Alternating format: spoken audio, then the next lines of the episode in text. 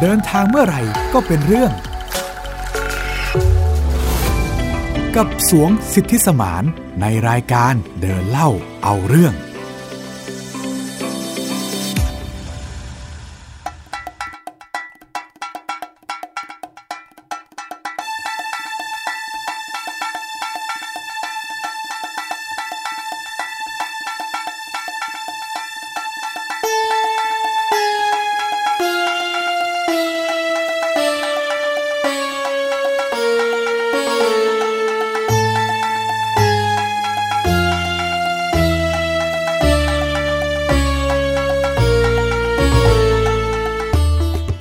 สวัสดีครับ คุณผู้ฟังทุกท่านนะครับ ยินดีต้อนรับเข้าสู่รายการเดินเล่าเอาเรื่องอีกครั้งนะครับ กับผมสวงสิทธิสมาน และหมิวอัยดาสนศรีค่ะ คุณผู้ฟังเจอกันเป็นประจำค่ะ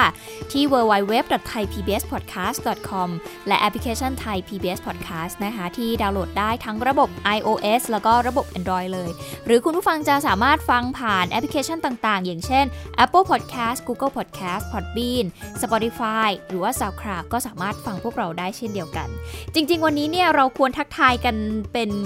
คำนี้นะคุณ มิงกะลาบา มิงกะลาบา อ่า ครับ วันนี้เราจะพูดคุยกันถึงประเทศเมียนมาเนาะ ใช่ครับ อ่า ก็เป็นกระแสนะฮะ ค่ะ ที่ผ่านมาเนี่ยก็เป็นกระแสอยู่ตลอดนะฮะ อืม เรียกว่าตั้งแต่ก่อนที่จะเกิดการประทับประหารเนี่ย ก็มีเรื่องของแรงงานพม่าติดโควิด ค่ะ ก็เป็นกระแสที่สังคมเนี่ยได้พูดถึง ประเทศเมียนมากันอ ถู ยู่ กต้องครับ แล้ ห ว ลายมิติเลย แล้วหลังจากที่เกิดการปฏิวัติรัฐประหารเนี่ยฮะ ค่ะ ก็โอ้โห ในอินเทอร์เน็ตนี่ก็เป็นแฮชแท็กขึ้นมานะฮะ ค่ะ รวมถึงสำนักข่าวต่างๆ สำนักคอนเทนต์ต่างๆเนี่ย อืม ก็นำเสนอคอนเทนต์ในสื่อเกี่ยวกับระบบการปกครองในเมียนมา อืม หรือว่าแม้กระทั่งเรื่องความขัดแย้งระหว่างชาวพม่ากับชนกลุ่มน้อยเอ่ย ค่ะ หรือแม้กระทั่งเรื่องของศาสนาในเมียนมานะฮะ ค่ะ ถ้าพูดถึงเรื่องนี้เนี่ยก็จริงๆบ้านผมเนี่ยมีแม่บ้าน เขาบอกว่าเขาเป็นชาวไทยใหญ่ อืม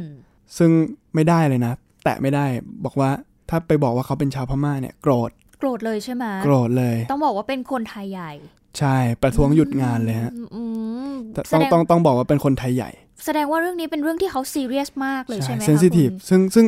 พูดตรงๆว่าผมไม่ได้เชี่ยวชาญเรื่องของ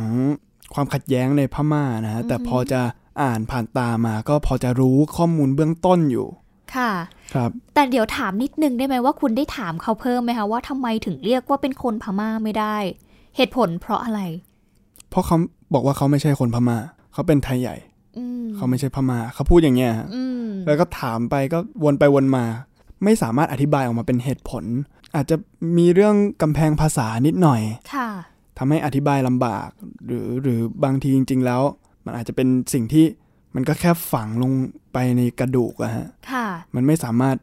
ไม่สามารถบอกว่าตัวเองเป็นพม่าได้ ใช่ อืม บางทีมันก็แค่นั้นฮะ ค่ะ ซึ่งซึ่งเรื่องนี้เนี่ยก็ก็จะไม่พูดแล้วกันฮะ ค่ะ เพราะว่าเป็นเรื่องการเมืองเรื่องที่เซนซิทีฟนะฮะ อืม ใน EP นี้เนี่ย ผมจะมาพูดเรื่องศาสนา อ่า พูดเรื่องศาสนาในเมียนมา ค่ะ ก็คือพุทธศาสนานั่นแหละครับ ค่ะ จริง ๆ ประเทศเมียนมาก็เป็นประเทศที่มีอารยธรรม มีเรื่องของศาสนาที่ ถูก ค่อน ต้อง ข้างคงรั ด บ งามเหมือนกันเนาะ ใช่ครับ อืม ซึ่งผมเนี่ยเคยไปเที่ยวที่เมียนมามา อ่า ครั้งหนึ่งนะฮะ ค่ะ จริงๆ ไปมาหลายเมืองครับ ไม่ว่าจะเป็นมันดาเลย์มันดาเลย์เนี่ยก็ก็ประท้วงใหญ่เลยตอนนี้ เมืองอังวะ ค่ะ หงสาวดีพุกาม ซึ่งทริปนี้เนี่ยเหมือนคล้ายๆ กับเป็นทริปแสวงบุญนะนะฮะ อืม คือไปเที่ยวแหล่งอารยธรรมเกี่ยวกับศาสนา ค่ะ ไปทำบุญไม่วัดก็วังอะนะฮะ อืม ซึ่งตรงนี้เนี่ยผมเนี่ยในฐานะที่เคยบวชเป็นสามเณรก็ในช่วงที่เที่ยวพม่าเนี่ยก็ได้รับข้อมูลจากอาจารย์ที่ไปด้วยกันเขาเป็นไกด์นำเที่ยวด้วยนะฮะ ตอนที่ไปเที่ยวครั้งนั้นใช่ไหมคะ ครับ อาจารย์เขาก็จะมีความเชี่ยวชาญเกี่ยวกับพุทธศาสนา ทั้งในอินเดียศรีลังกา เนปาลพม่า มาจนถึงไทย ค่ะ หรือจีนตอนใต้อะไรก็ว่าไปนะฮะ ซึ่งเขาเขาจะค่อนข้างเชี่ยวชาญด้านพุทธศาสนาอยู่แล้ว อืม เป็นทริปที่ไปแล้วได้ความรู้ค่อนข้างมากอะนะฮะ อืม วันนี้ก็เลยจะมาแบ่งปันให้ได้ฟังกันด้วยเนาะ ถูกต้องครับ ค่ะ สิ่งแรกเลยเนี่ยคือ จริง ๆ อาจจะเคยมีคนพูดถึงข้อมูลทำนองนี้มาบ้างแล้วนะฮะ ค่ะ เรื่องความแตกต่างระหว่างศาสนาพุทธในไทยกับพุทธในพม่า อืม จริง ๆ มันก็พุทธเดียวกันพุทธคล้าย ๆ กัน เพราะว่าเขามีนิกายคล้ายๆ กัน ใช่ อย่างเราก็ ใช่ มีเถรวาทแล้วก็ ครับ มหายานของพม่า ครับ เองก็เหมือนกันสองนิกายนี้ ผู้คนส่วนใหญ่ก็จะนับถือสองนิกายนี้ ใช่ อืม ครับ ซึ่งในเมียนมาเนี่ยความแตกต่างเนี่ยจริง ๆ มันเล็กน้อยมากนะฮะ ค่ะ เรื่องพระธรรมคำสอนอะไรอย่างนี้เนี่ยคือแทบจะเหมือนกันหมดเลย อืม มันก็จะต่างแค่หลักปฏิบัติเล็กๆ น้อยๆ อย่างที่ทุกคนรู้เนี่ยฮะ อย่างแรกเลยก็คือเรื่องของการห่มจีวร อาจจะห่มไม่เหมือนกัน อืม แล้วก็เรื่องโกนคิ้ว พระไทยเนี่ยโกนคิ้ว แต่พระพม่าเนี่ยครับไม่ไม่ไม่โกนคิ้ว เอะสีจีวรนี่เขาก็ต่างกันใช่ไหมพี่หมิวรู้สึกว่าที่เมียนมาเขาจะเป็นสีเข้มเข้มๆหน่อยหนึง น่าจะนะฮะ เออเหมือนสีเลือดหมู ใช่แต่ของไทยจะออกส้ม เออ ๆ ส้มๆเหลือง เหลืองๆหน่อย ค่ะ แล้วก็อีกข้อหนึ่งที่หลายคนอาจจะยังไม่รู้อะนะฮะ ก็คือพม่าเนี่ยรับประเคนจากมือผู้หญิงได้ อ่า เหมือนกับพุทธศาสนาในในประเทศอื่นๆ มีแต่ไทยเท่านั้นแหละฮะที่พระเนี่ยจะรับประเคนจากผ้าสำหรับผู้หญิงอะนะฮะ ถือว่าไม่เขาเรียกว่าอะไรไม่อาบัตใช่ไหม ใช่ครับ การที่โดนเนื้อตัวร่างกายของ ใช่ ผู้หญิง ครับ อะไรอย่างงี้ใช่ไหมคะ ใช่ครับ อืม ซึ่งนอกจากนั้นเนี่ยก็จะเป็นเรื่องของวิธีการสวดมนต์สำเนียง การสวดมนต์พิธีกรรมต่างๆ การสวดมนต์ของพม่าเนี่ยก็จะอาจจะไม่ไม่นิยมสวดเป็นหมู่เหมือนที่ไทย ค่ะ แต่ก็ยังมีครับยังมีเรื่องของการสวดแบบพระสงฆ์สวดเป็นหมู่พร้อมกัน อืม หลักปฏิบัติเนี่ยมันก็จะมีคร่าวๆประมาณนี้ ส่วนในเรื่องพระธรรมเนี่ยพระพม่านะฮะจะศึกษาพุทธศาสนาจากพระไตรปิฎกเหมือนกับเรา ค่ะ แต่ว่าพระสงฆ์ในเมียนมานะฮะจะมีความรู้ความเชี่ยวชาญเกี่ยวกับภาษาบาลี อืม มากกว่าพระสงฆ์ในไทยนะฮะ ค่ะ แล้วก็พระเมียนมาเนี่ยก็จะศึกษาพระธรรมมากกว่าพระพุทธ อ่า กล่าวคืออ่านพระไตรปิฎกมากกว่าที่จะไปกราบไหว้บูชา อืม ครับ จะเน้นในการศึกษาพระธรรมครับ ค่ะ ซึ่งก็จะศึกษาอย่างลึกซึ้งเลย จนถึงขั้นสามารถท่องจำได้อธิบายอย่างเป็นหลักการ ถ้าสมมุติแบบถามคำถามไปเนี่ยยากๆหน่อยเขาก็จะมีหลักการมีชุดความคิดมี mindset แบบพุทธศาสนา อืม สามารถตอบออกมาได้ อ่า แต่ว่าข้อนี้เนี่ยพระสงฆ์ในไทยเนี่ยก็จะทำได้น้อยกว่าในเมียนมานะฮะ ค่ะ ซึ่งก็เป็นผลสืบเนื่องมาจากพระในเมียนมาเนี่ยเขาไม่นิยมการบวชแล้วศึก อ่า ก็คือคนที่บวชเนี่ยก็คือบวช จริงจัง บวชจริงจัง อืม และ ศึก บวช ษาพระธรรมวินัยจริงจัง จริงจังแล้วก็ยาว ค่ะ คืออาจจะไม่ถึงกับตลอดชีวิตบางรูปก็อาจจะสึกออกมา แต่ว่าที่แน่ๆคือไม่ไม่ไม่เร็ว ค่ะ เหมือนในไทยอะนะฮะ อืม อย่างผมเนี่ยตอนบวชเป็นสามเณรอยู่อะนะฮะก็ 15 วัน คือเหมือนบวชเรียนจบหลักสูตร แล้วก็ศึกก็แค่นั้น แต่สำหรับพระของเมียนมาเนี่ยฮะ ค่ะ ก็จะไม่นิยมศึก ก็คือเมื่อเรียนจบหลักสูตรที่เป็น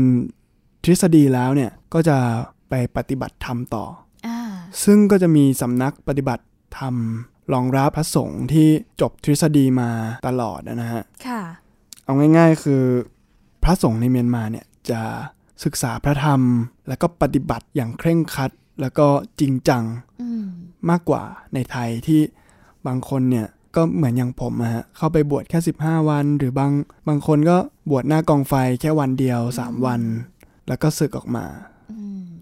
ก็เป็นความแตกต่างเนาะที่เราได้เห็นทั้งสองมุมมอง อันนี้เป็นข้อมูลจากไกด์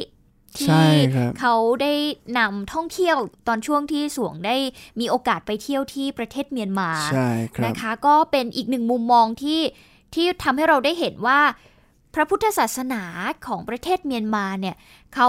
มีความเข้มข้นยังไงบ้าง เขาจะเข้มข้นในในแง่ของเอ่อ หลัก แก่นนะฮะ ปฏิบัติเนาะ แก่น อืม ไปถึงแก่นอะแต่ในขณะที่ของไทยเราเนี่ยค่อนข้างที่จะมีความประยุกต์ อืม มีความหลากหลายมากกว่า ค่ะ ไม่ว่าจะเป็นการเศรษฐกิจแบบพุทธศาสนา อืม การ พุทธพาณิชย์ อ่า อ่า ประมาณนั้นนะฮะซึ่ง ค่ะ ซึ่งมันก็เป็นศาสตร์ที่ในในเมียนมาเนี่ยไม่ค่อยมี อืม แต่ในไทยเนี่ยก็จะมีไปไกลกว่านั้นก็จะมีพวกพระสงฆ์ที่ ดูดวงใบหวยอะไรเงี้ย อืม ซึ่งผมไม่ได้บอกว่ามันมันมันผิดนะฮะก็ ค่ะ คงจะขึ้นอยู่กับ ความ ความเชื่อของแต่ละท่านแต่ที่จะสื่อเนี่ยคือพระสงฆ์ไทยเนี่ยยังติดอยู่กับพิธีกรรม อ่า อยู่กับเรื่องอัตถกถา อืม เป็นเรื่องของความเป็นเครื่องยึดเหนี่ยวทางจิตใจนะฮะเรื่องบุญบุญบาปบาป อ่า เรื่องศีลธรรม ค่ะ เนี่ยฮะตามที่พูดไปนะ ก็ ฮะ จะบอกว่าคือจริง ๆ แล้วเนี่ย ก็คงจะไม่พระพุทธศาสนาแบบร้อยเปอร์เซนตามหลักธรรมคำสอนของพระพุทธศาสนาเนาะเพราะว่าพระสงฆ์ไทยเองก็ยังบางครั้งเนี่ยอย่างที่สวมบอกไป มีใบหวยบ้างคือยังไม่ละทางโลก ถูกต้องครับ ร้อยเปอร์เซนต์ ใช่ เลยทำให้รู้สึกว่า พอมองทั้งสองประเทศเนี่ย ในเมียนมาค่อนข้างที่จะ ถึงแก่นมา ถึ ก ง กว่า แก่นมากกว่า อืม ปฏิบัติจริงมากกว่า จริงจังกว่า ค่ะ แต่ในขณะที่ของไทยเนี่ยก็จะมีความหลากหลายเข้ากับยุคสมัยมากกว่านะฮะ ค่ะ อ่ะ พอพูดถึงเรื่อง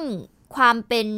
พระพุทธศาสนา ความศรัทธาในประเทศเมียนมาเนี่ย ครับ ไม่ได้แสดงออกแค่จากพระสงฆ์เท่านั้น แต่ ครับ ว่ายังแสดงออกทางสถาปัตยกรรม ใช่ครับ วัฒนธรรม รวมถึงวิถีชีวิตของชาวเมียนมา ถูก ด้ว ต้อยง เหมือ ครั น บ กันเนาะ อย่างที่สวงไปเที่ยวในสถานที่ต่างๆ เนี่ยก็แสดงให้เห็นถึงความศรัทธาที่มีต่อพระพุทธศาสนาในเมียนมาอยู่ใช่ไหมคะ ใช่ครับ ไปที่ไหนมาบ้างนะ อย่างหงสาวดีเอง ที่นี่ หงสาวดีเนี่ยเป็นเมืองที่คุ้นหูเนาะ ใช่ ชื่อเมืองคุ้นหู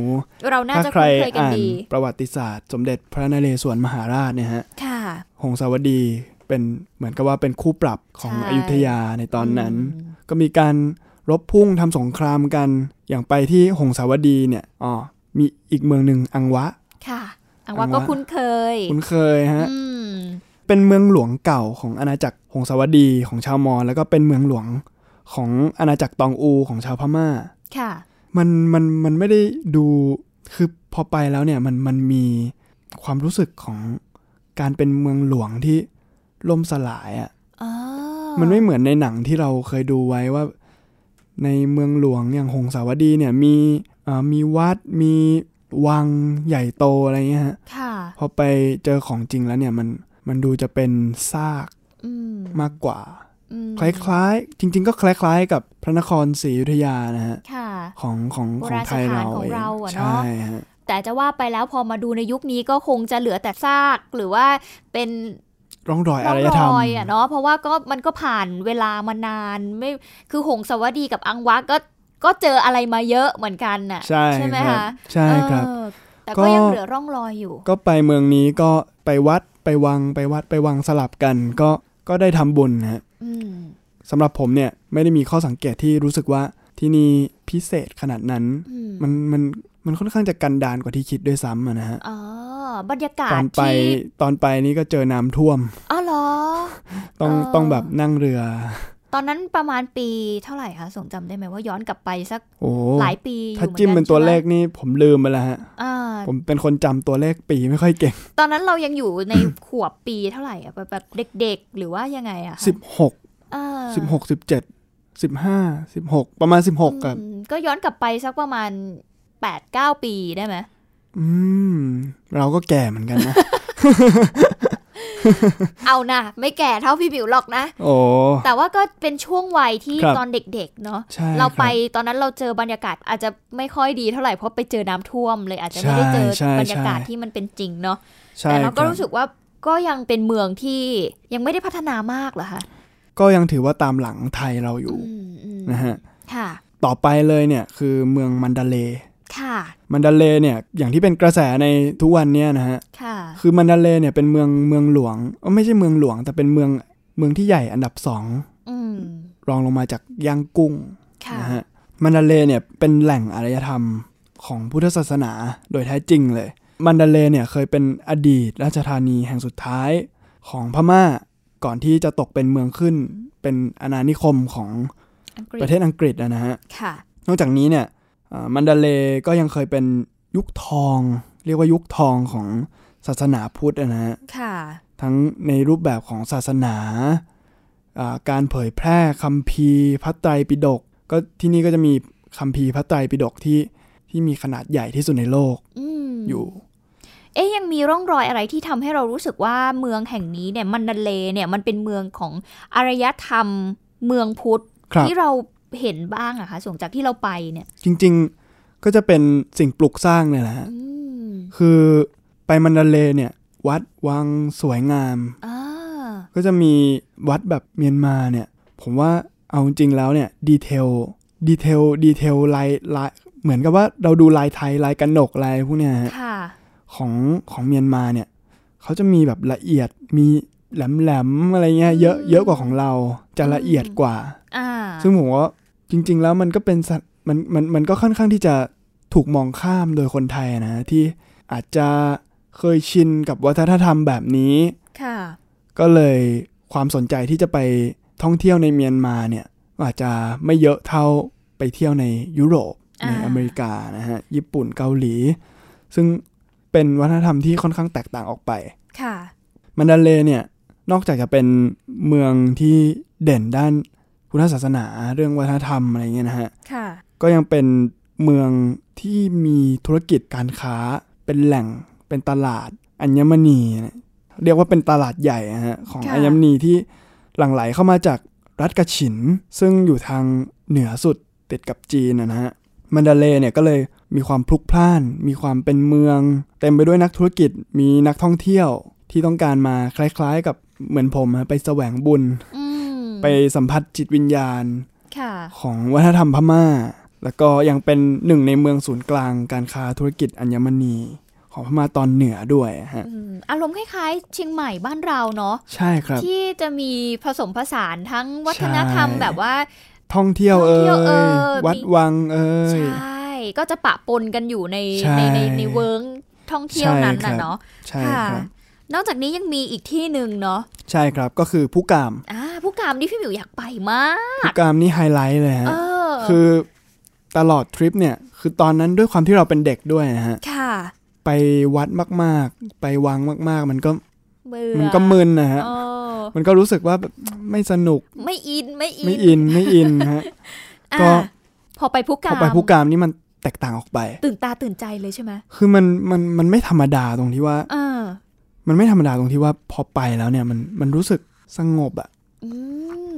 ทุกอย่างในเมืองพุกามมันทำให้เรารู้สึกว่าเราสงบเสงเงียม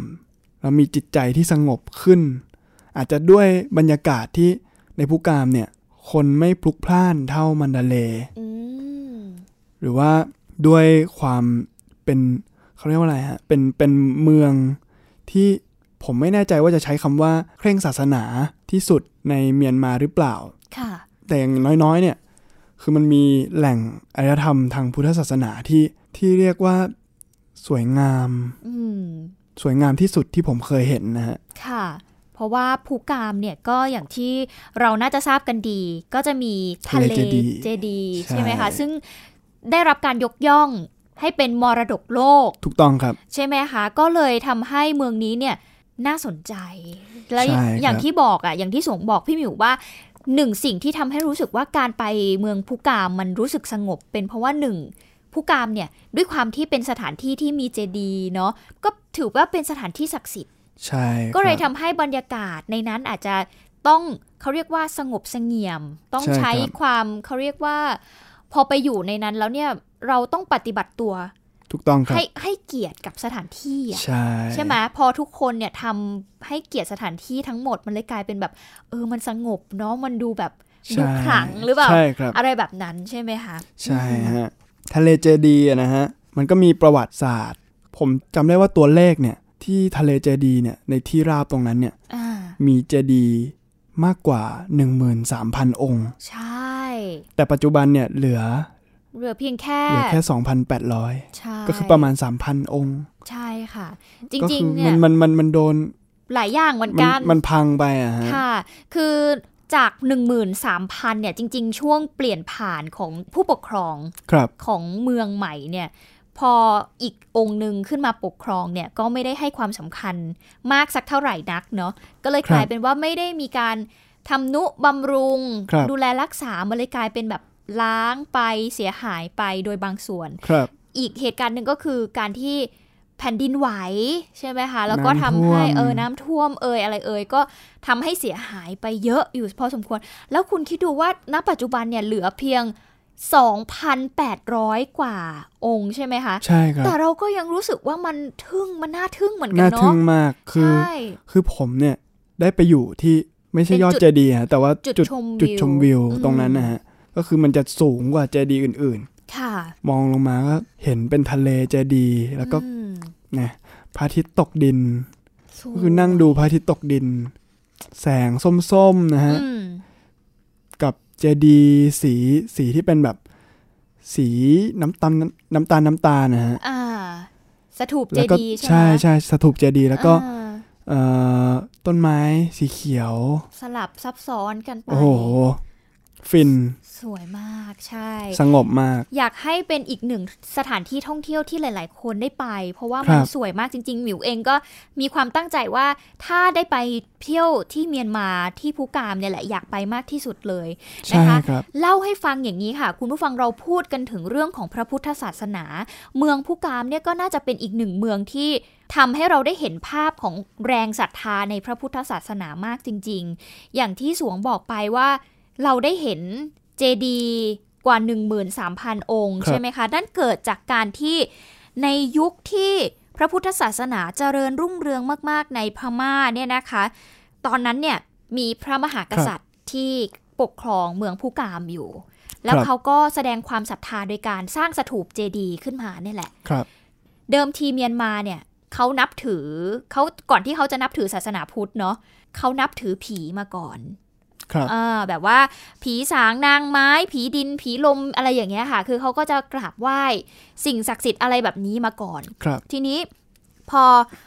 เปลี่ยนผ่านมาเนี่ย พระมหากษัตริย์ก็เลยไม่อยากจะให้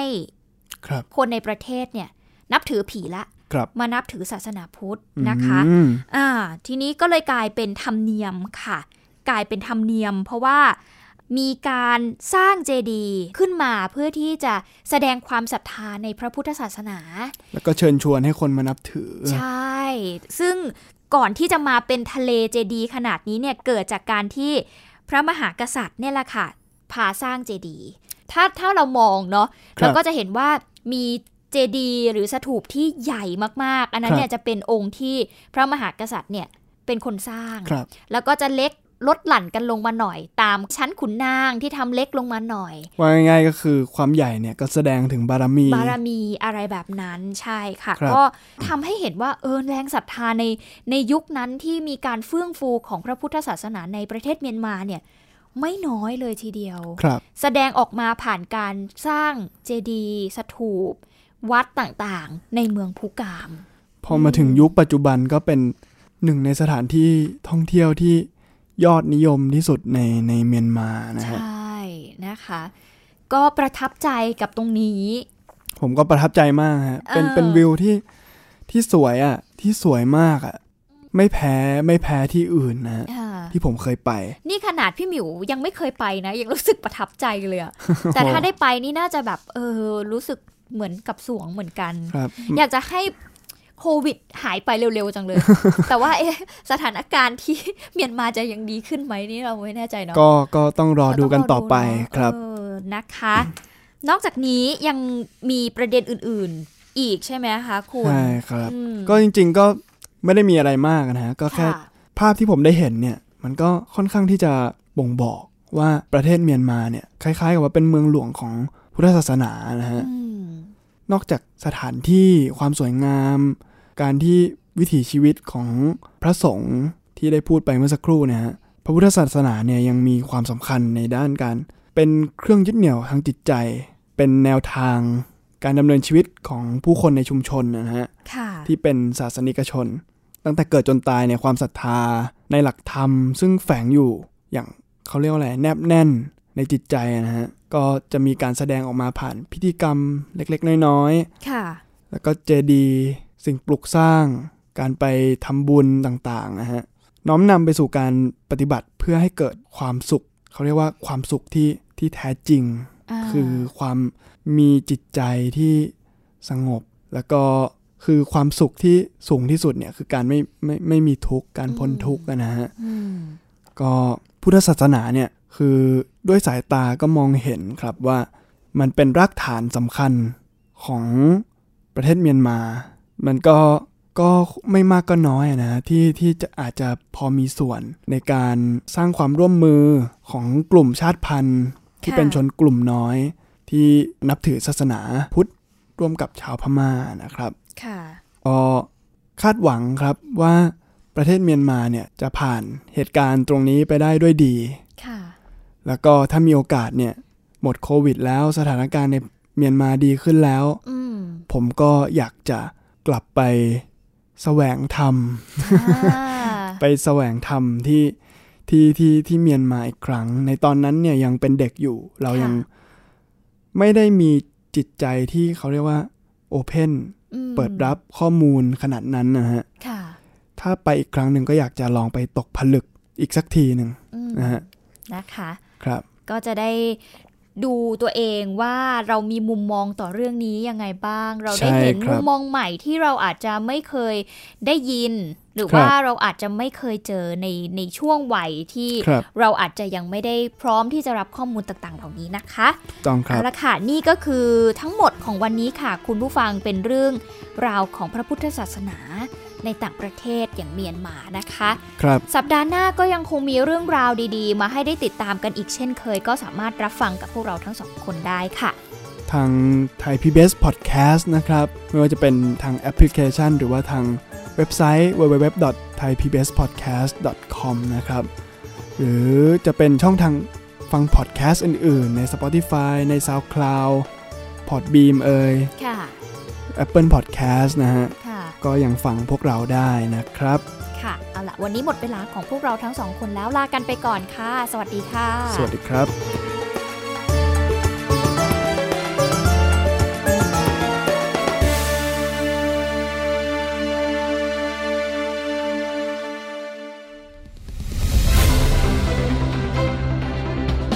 ติดตามรายการได้ที่ www.thaipbspodcast.com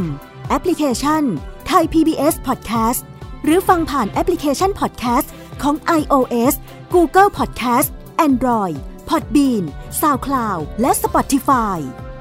ติดตามความเคลื่อนไหวของรายการและแสดงความคิดเห็น โดยกดถูกใจที่ facebook.com/thaipbspodcast